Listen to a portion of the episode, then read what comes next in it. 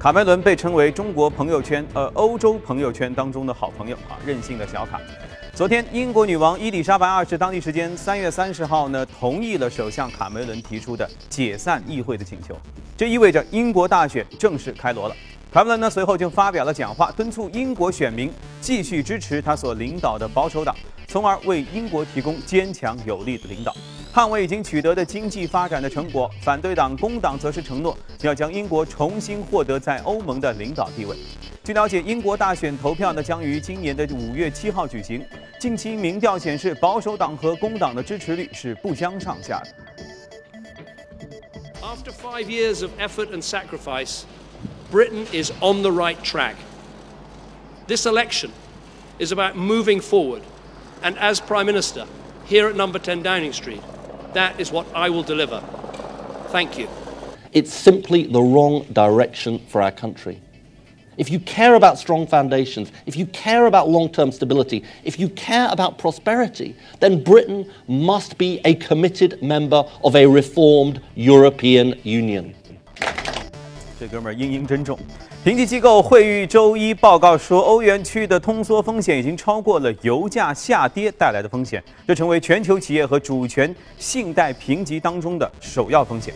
会议表示，作为全球第二大经济体、最大的进口商以及最大的跨境银行贷款的来源，欧元区的通缩风险和经济增长疲软将会对其他地区造成连锁反应。此外呢，惠誉近日还将希腊的信用评级从 B 下调到了 CCC，主要是原因在于希腊缺少进入市场的机会，流动性趋紧，再加上及时获得援助的前景不明确，这使得政府融资遭受压力。在卸任了美联储主席一职一年之后，伯南克周一推出了经济博客，将就经济和金融事件呢发表个人的评论。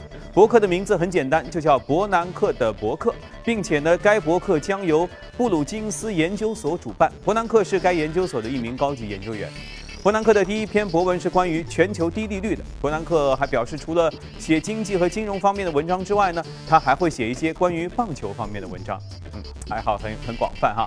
IMF 近日发布的数据显示，美国日前仍目前仍然是全球持有黄金储备最多的国家。不过，新兴经济体和发展中国家呢，近日连续的在增持黄金，像俄罗斯、印度、土耳其增持的黄金含量所有的央行持有黄金含量的百分之六十。到二零零零年。到二零零九年期间呢，各国央行都在减持这个黄金储备，但是此后啊，金价回升，金融危机到来，各国央行呢开始去持续的增持黄金储备。好了，浏览完了宏观方面的消息，来看一下昨夜美股收盘之后的表现。前面我们说到了，昨夜美股可以说是一片大涨，我们能看到基本上都涨了百分之一以上，涨幅是很大的。道琼斯指数上涨了百分之一点四九，一万七千九百七十六点三一点；纳斯达克上涨了百分之一点一五，四千九百四十七点四四点；标准普尔指数上涨了百分之一点二二，二零八六点二四点。好，我们赶紧来连线一下，在收盘之后，我们的前方记者葛万带来的最新的报道。你好，葛万。三月步入尾声，美国投资者在第一季度财报揭晓之前也是保持谨慎情绪，美股交易量显得比较的清淡。根据 FactSet 的统计数据，一预计呢，一季度标普五百企业盈利可能会出现百分之四点七的下跌，主要也是由于强势美元拖累跨国企业销售的关系。而在经济数据方面，美国公布二月份居民收入上涨百分之零点四，好于预期的百分之零点三，消费者支出微涨百分之零点一。与此同时，家庭储蓄上升到两年来的最高，再一次显示一季度美国经济增速放缓的信号。好在目前预计这样的放缓呢只是暂时的。本周也是经济数据密集公布的一个礼拜，市场最为关注的当然是周五的非农就业数据。目前预期呢，三月份非农就业新增二十五万人，失业率维持在百分之五点五不变。而在个股方面，特斯拉股价隔夜大涨超过百分之三。CEO Elon Musk 发布推特表示，将会在四月三十号的时候推出一款非汽车类的新产品，而这款新产品很有可能是电池。啊，特斯拉又要出新产品了，不错，这是一个很有意思的消息。不过，昨夜美股能涨那么多，恐怕不光是特斯拉的事情，主要的原因到底是什么呢？今着今天我们就和我们的嘉宾一起来聊一聊，来。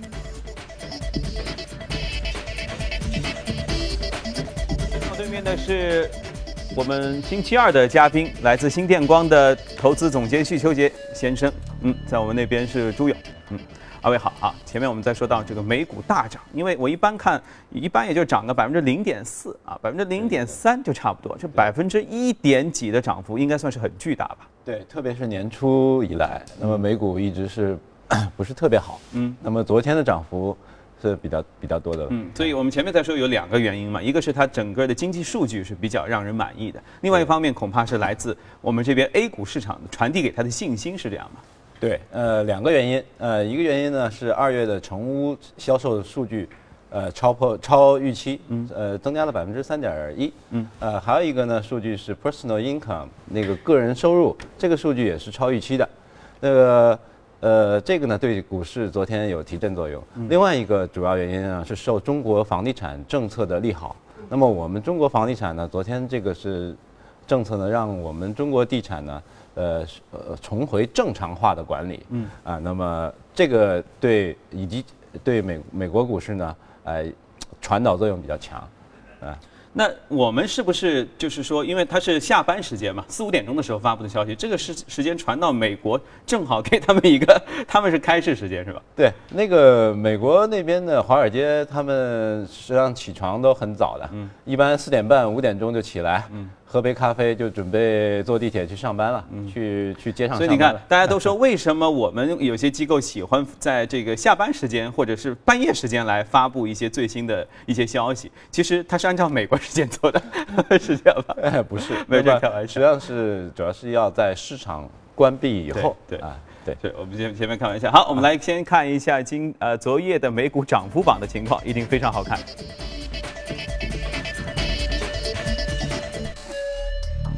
方面涨幅，红铝、煤炭、民航、工程建设和中小银行分别是位列涨幅榜的前五位。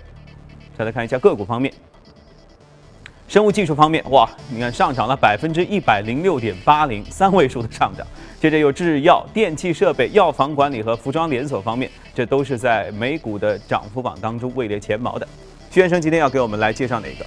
呃，介绍一下这个 S V B 金融集团，它是太平洋地区美国太平洋地区的一家中小银行，那市值是六十多个亿，然后呢，呃，属于这个地区上市银行里边有八家，它是市值最大的。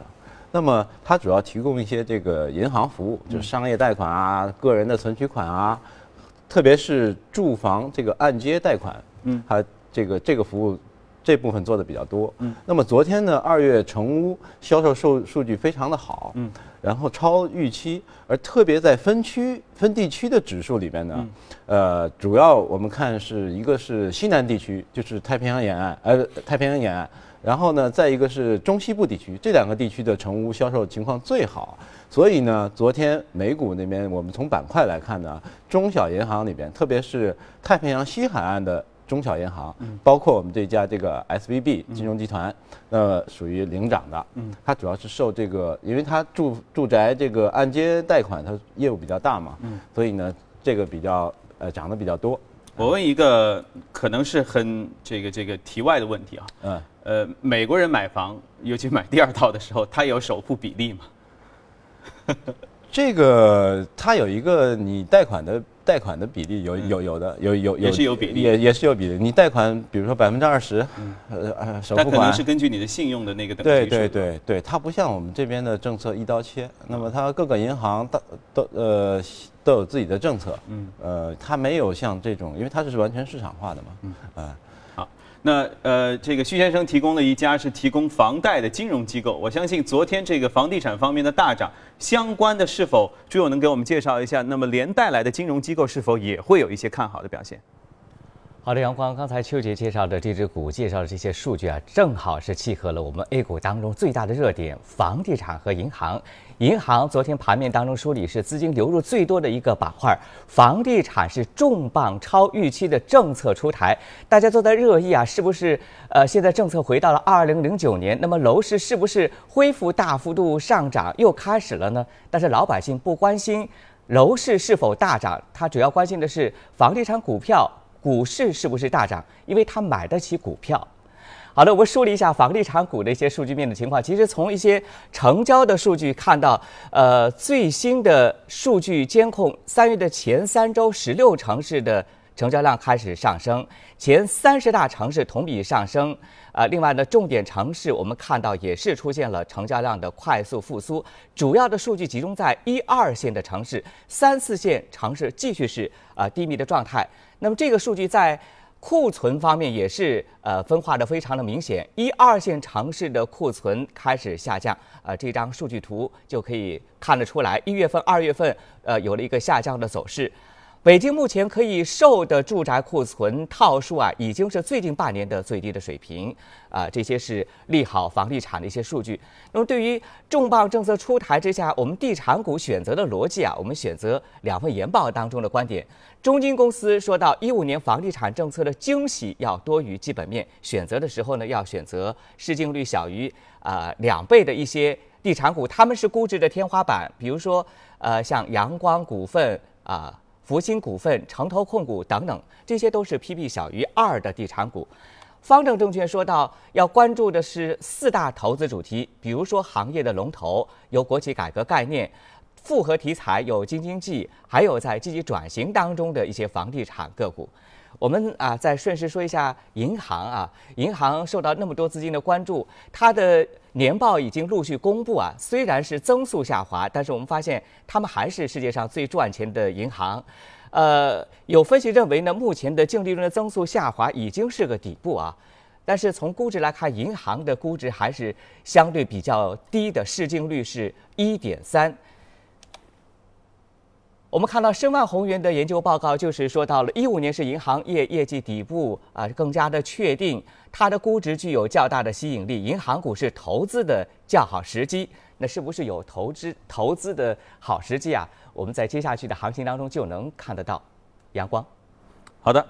呃，我们再来说一下美股的一些情况。刚才我们看到了，在这个个股的涨幅榜当中，居然有一个是超过了百分之一百的涨幅的，呃，一家生物制药的方面的公司，为什么会产生这么大的一个涨幅？呃，昨天美股特别呃一个亮点是并购比较多，嗯，那么涨幅榜第一的是细胞动力，嗯，那么它也做生物技术的研究的，那么它是被呃 Fujifilm。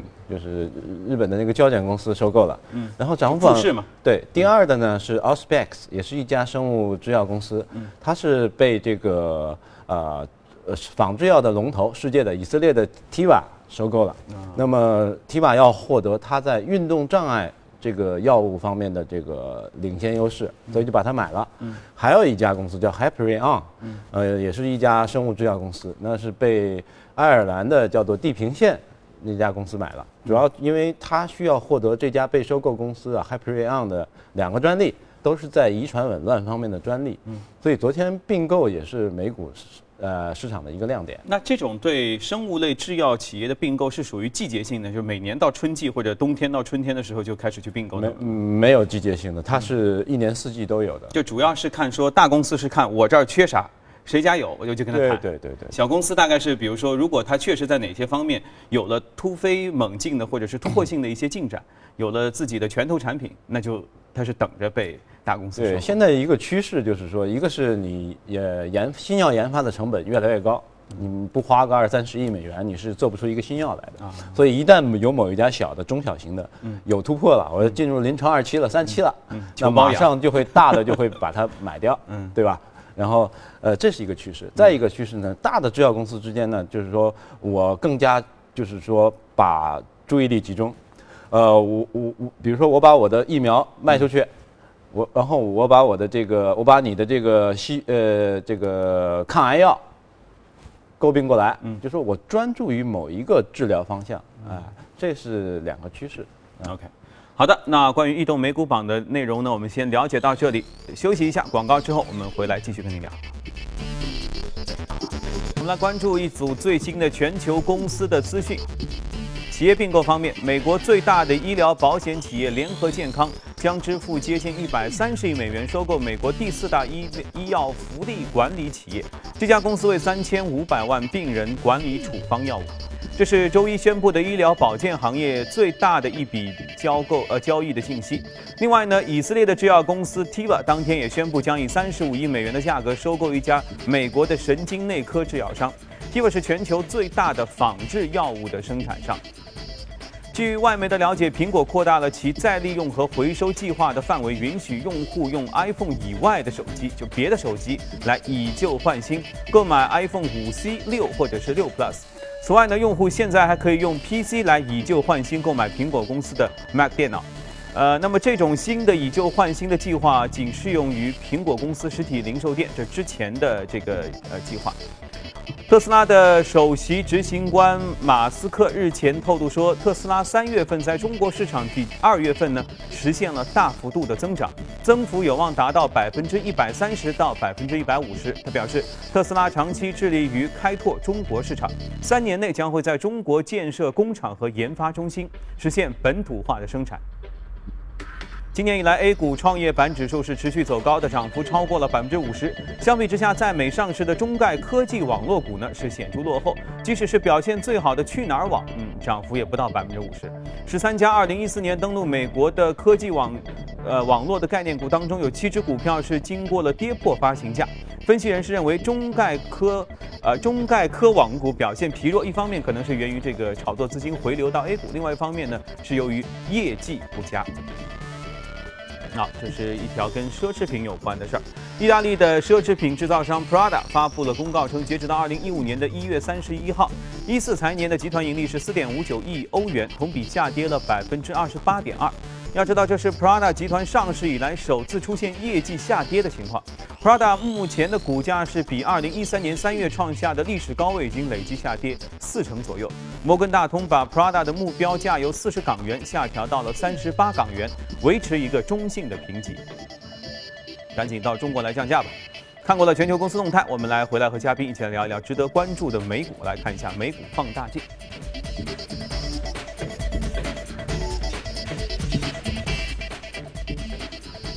今天邱杰要给我们介绍两只联合太平洋，这是一家铁路公司，另外还有一个跟工程建设有关，Acom。嗯哼，对，这两个其实就是说我我，因为我们现在这个“一带一路”啊，对，听上去就是“一带一路”的就是我们的国家战略。那么我们也在美股里面找了跟这个“一带一路”工程建设啊有关的股票。那么这两家是属于比较有代表性的。那么呃，先说我们的一带一路哈，实际上我们呃，一个是说我们输出优势产能。就是优势这两个字是重点。其实我们其实，在工程建设啊，比如核电、高铁呀，这个路桥建设啊，电厂建设，其实我们很多基础建设领域，我们积累了很多经验。然后我们的技术、资金，其实呃呃劳动生产效率，其实都是呃领先于这些国家的。呃，经验就那是更不用说了。我们天天在那走。这个我们呃输出传递给他们呢，是有呃是一个优势，是一个把利益。嗯，给他们，我们也获得一定的利益。啊，另外一个，我觉得就是说，呃，其实我们是输出中国机遇，对吧？这个事情不光是对我们中国好，其实对丝路国家是吧？海上丝绸之路国家，那么都是有好处的，是吧？是双方就是说大家都开心。那么我们现在来说，呃，来说这这两家公司啊，第一个联合太平洋，市值接近一千亿美元，是美国第一大。这个铁路运输公司，它的铁路网覆盖了整个这个全美二十三个州，一共五十个州，它覆盖了二十三个州，近一半。从东部墨西哥湾，这个穿越这个中西部，它的粮食主产区，一直到达西太平洋的这个那个不是到达太平洋西岸，啊，那么它这个铁路网非常四通八达，那主要就是它运输这个农产品、矿物、煤炭。还有汽车的整车，比如底特律车汽车城那边生产的汽车整车和零部件，然后他把它运到这个铁路。运呃运到中西部，然后它这个还有这个我们呃这个生产的呃这个消费消费电子这这这种产品，这是它的呃还有这个液化这个天然气啊能源领域，那这是它的一个主要的业务，它呢就是受益于美国经济复苏，过去五年这这个公司的股票股价正好涨了。百分之一百，哎，正好是差不多每年涨百分之二十，每年涨百分之二十，跑赢大盘。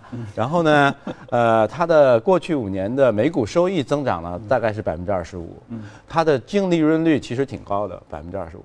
呃，然后它总部是在奥马哈，内内布拉斯加的那奥马哈，奥马哈就是那个我们说股神巴菲特的大本营，他的股对吧？巴菲特就是奥马哈的先知嘛，就在那里。但是巴菲特在零九年没有把它收购，收购了当时美国第二大的铁路公司叫 BNI，花了三百四十亿。当时很多人觉得有点莫名其妙，说你股神怎么看中了铁路运输？实际上他的眼光是很长远的。一个是美国的页岩气的革命啊，导致了这个能源革命繁荣，导致了这个特别是页岩气的这个铁路运输啊，油气的铁路运输方面出现了一个暴涨。而过过去五年也印证了这个趋势。那么业绩非常好。呃。所以呢，这个铁路股呢，它其实是跟这个经济状况是息息相关的啊。这个，而且我们国家呢，这个在“一带一路”建设中，这个我们的高铁啊、铁路建设都是有优势的。嗯，所以你看，工程建设方面其实是深深受益于整个国家的经济的增长的。对，嗯。那么我们国家“一带一路”啊，昨天太太让人兴奋了，可以说是全程领跑大盘。那朱勇在这方面有没有什么要和我们一起分享的？好的，阳光在消息面上，刚才阳光也是开玩笑，亚投行的微信圈啊加好友，今天是最呃最后的一天，所以大家也是非常的关注。我们来看一下“一带一路”的整个的数据面的情况，主要受到消息的刺激，二十八号，发改委、外交部、商务部联合发布推动共建“一带一路”的愿景和行动，总共是圈定了十八个省份。其中核心区的定位，新疆是定位丝绸之路经济带的核心区，福建定位二十一世纪海上丝绸之路的核心区。那我们来测算一下“一带一路”的整个的建设规模，未来的发展空间。目前各地“一带一路”拟建在建的基础设施规模就已经达到万亿元的规模，跨国投资规模五百二十四亿。今年由“一带一路”带动的投资规模达到四千亿，那么这个四千亿的建设的周期呢，一般是二到四年，预计将会拉动 GDP 的增速零点二五个百分点。另外，“一带一路”首要的前提和核心肯定是基础设施建设，其中我们测算了一下，铁路、公路啊、机场建设占到全部投资比例达到百分之六十八点八，其中铁路最多。五千亿公路、机场建设、港口水利都超过一千一百亿元。未来十年，我国对“一带一路”的总投资，呃。“一带一路”地区的出口占比有望提升到百分之三十以上，总投资最少也会达到一点六万亿美元，这个空间非常大，涉及到非常多的行业。那么，上海证券认为，“一带一路”的战略推进可以带来巨大的投资拉动，铁路、核电和通信等我国具有相对优势的产业有望从中大为受益。另外，他还提到了电子商务产业也会带来新的发展的机遇。我们看一下。呃，“一带一路”建设受益行业的顺序啊，罗列了相当多的行业，从开始的铁路设备建筑，到地产商贸，到最后的交运物流、油气、油服等等。接下来我们梳理一下所涉的相关产业和上市公司：国际工程承包、基建、高铁、港口工程、机械、核电、金融。从区域来看，新疆、福建以及甘肃、宁夏、重庆、陕西等地区的这些上市公司啊。都会受益。不过要提醒各位观众的是，在昨天的盘面当中，“一带一路”概念股大涨，但是资金面出现了明显的分化，一部分受到大资金的关注，一部分在受消息推动的时候资金大幅度的流出，所以大家还是要引起警惕。阳光，谨慎关注。那时间关系啊，今天从华尔街到陆家嘴和两位嘉宾的精彩的呃呃这个解读呢，就先进行到这里。前面说到，今天是亚投行加朋友圈的最后一天哈，今天是这个扫描。这个二维码来观看我们从华尔街到陆家嘴扫二维码的第一天，大家可以来扫我们屏幕上方的二维码。另外呢，还可以通过荔枝和喜马拉雅电台来搜索“第一财经”进行收听。休市休息之后，八点之后的财经早班车，我们继续回来一起关注国内的市场，别走开。